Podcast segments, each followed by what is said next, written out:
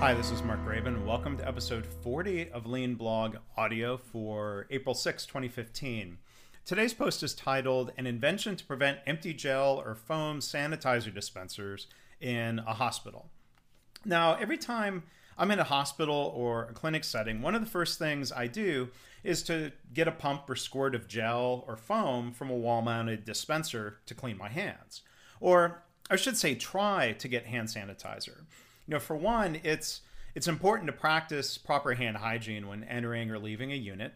You know, for my sake and the patient's, and you know, to practice what I preach. Um, you know, following the process, and and that's a secondary concern.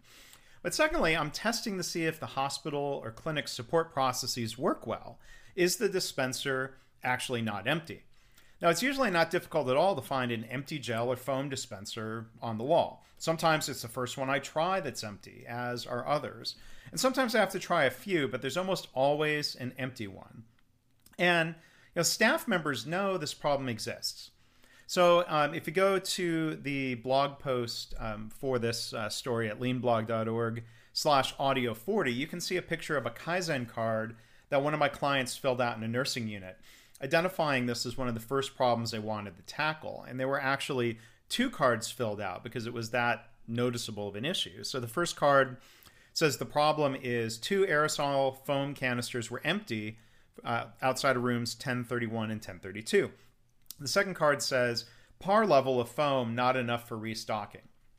So they were both pointing out the problem of often not having foam when it's needed. So, you know, before having um, you know, an effective Kaizen process for continuous improvement, before they have that in place, before we start asking them for ideas and implementing them, staff might just sigh and roll their eyes when they try to use a dispenser that's empty. Now, if the dispenser is empty, you know, a healthcare professional uh, or visitor could walk to a different dispenser, but that's something that would take more time out of the staff member's already busy day. And if we don't make it super easy to practice hand hygiene, people are less likely to do it. They might make excuses like, well, you know, I'm not going to touch the patient, so I'll just go in. But staff often end up touching a patient, which is something that, of course, could spread germs. So that you know the connections between proper hand hygiene and patient infection rates are by no means a big in- mystery or secret at this point. Um, there's an article I linked to that described a patient who died from an antibiotic resistant staph infection, MRSA, after a knee replacement surgery. And it said in the article when something happens like that, you get a hospital's acquired infection. The, the hospital staff will tell you, well, there's nothing we can do. Um, some hospitals, though, have dramatically improved their safety scores by using simple but stringent protocols for policies and practices as basic as hand washing. Some facilities have even driven infection rates down to zero. Yet this still haunts the victim's daughter to this day, and she said, The hand sanitizer outside his room was empty meant to keep clean, hands clean. Right. Now, there's clearly something that hospitals can do to make sure the dispensers aren't empty. I mean, this is not rocket science. But, you know, signs, hanging signs haven't solved this problem. In attempts to solve the problem of poor hand hygiene, hospitals love hanging signs that lecture employees about proper hand hygiene.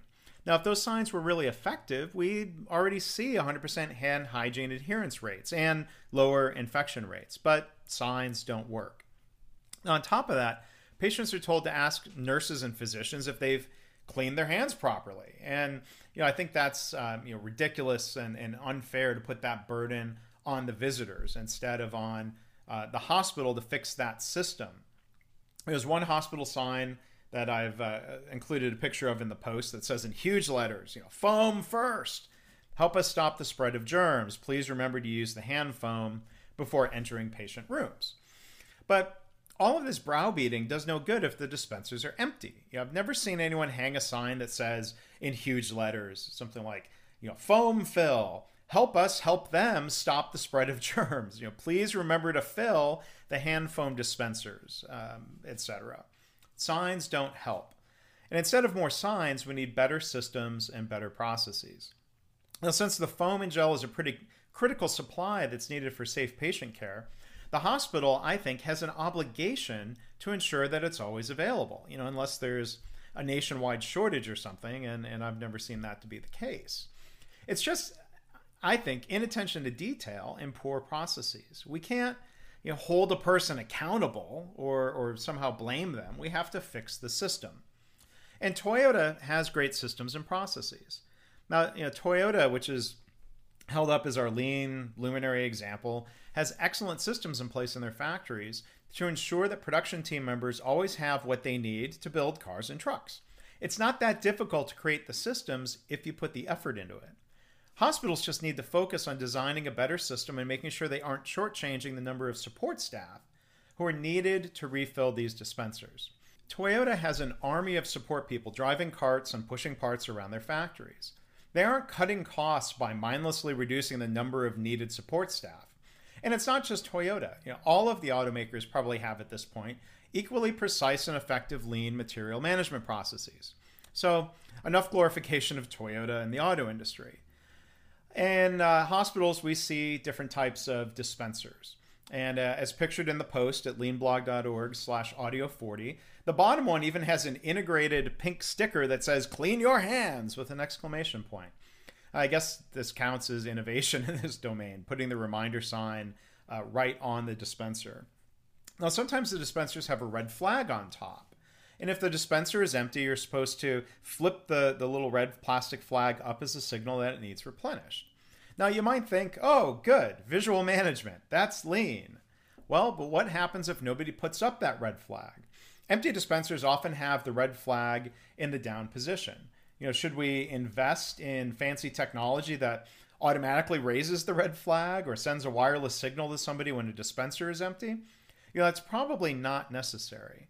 And again, I think it's the hospital's responsibility to provide sanitizer and to make sure it's always available. So, what's my idea for fixing this? Well, it's a relatively cheap solution that doesn't involve electronics, RFID tags, or the like. I call it the two bin dispenser. So, if we look at two bin systems, I mean, I think it would be really simple to solve this. You know, but here, first off, I want to talk about the silly inspiration for my invention. Now, I think most uh, businesses, hospitals do a far better job of not letting a toilet stall run out of toilet paper that's something we can all be thankful for. Um, even though I'm sure many of you have a, a Seinfeld like horror story about running out of toilet paper. But one way uh, bathrooms ensure they don't run out generally is a two roll dispenser. Now, of course, they need to make sure the housekeeping staff comes around at the right frequency to restock the paper. You know, two empty rolls is no better than one empty roll. But the two roll system is brilliantly simple. You know, one roll is generally covered and protected from being used, and when one roll is empty, a second one drops down. It's sort of like a two bin Kanban system that have helped a lot of hospitals set up. When one bin is empty, you have a second bin, or roll in this case, to use while you're waiting on restocking to take place. Now, the worst thing that could happen is both rolls being used simultaneously so that they both end up empty at the same time, as, as would be possible with some dispensers that don't cover up the second roll. And we see similar practices in an effective hospital two bin Kanban supply system as, as pictured on the blog. But you'll notice, you know, that each the, the two bins that hold lab supplies are stacked on top of each other, and the bottom bins are turned around backward. Now, why is that?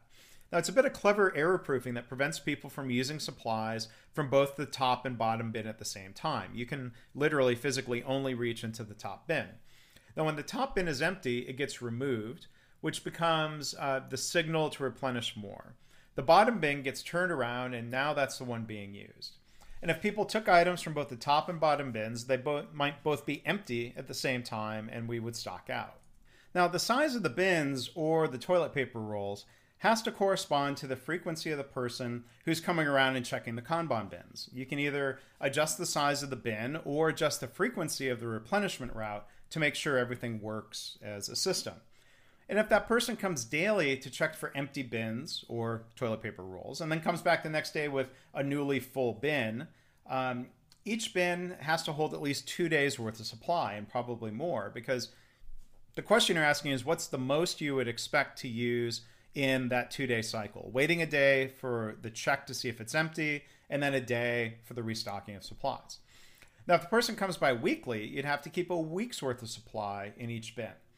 So there's a pretty clear trade off between delivery route frequency and the size of those bins.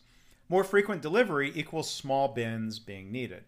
And if you have a fixed size bin, you might need to change the frequency of routes, delivering more frequently to get everything in sync. So let's talk about the final thought and the idea of the two bin hand sanitizer dispenser.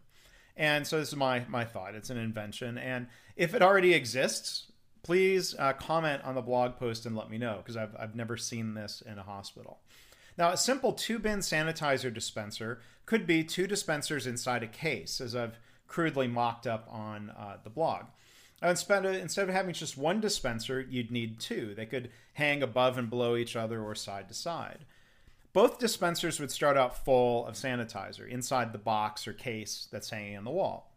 People would use gel from the dispenser on the left hand side and only that dispenser. Now, when it gets empty, you'd slide the plexiglass cover over to the left. Maybe you'd have to put up a flag, but I think the, the cover would be a good enough signal.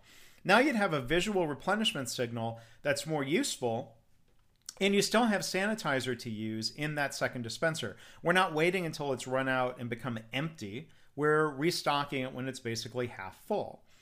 Now, the same idea could be implemented by having one dispenser that has two different bags inside. And maybe the pump button would need to have a left and right hand side that pressed independently. And when the left bag is empty, you'd slide over a switch that unlocks the right side of that single dispenser to use the other bag. So, in a, an approach like this, the double dispensers might take up more space and there might be higher costs. But this dispenser, and here's the important part, combined with a properly designed replenishment cycle, could completely eliminate the problem of empty dispensers. And more importantly, it would increase hand hygiene adherence rates, would reduce infections, and would save lives. So I'm curious, who's willing to make this happen? I'm not filing for a patent. I want you to steal the idea, run with it. Let me know if I can help you design maybe a better replenishment process to use with the dispensers, because again, two empty dispensers don't help any more than one empty dispenser. So I want to thank you for listening. Uh, it's a long post today. Uh, but if you go to leanblog.org slash audio 40, you can see the pictures. I'd love to hear your comments and feedback, or you can email me, mark at leanblog.org. Podcasts are sponsored by KaiNexus, where we're passionate about helping the world improve and innovate more effectively with our web based software. Learn more at www.makeimprovementhappen.com.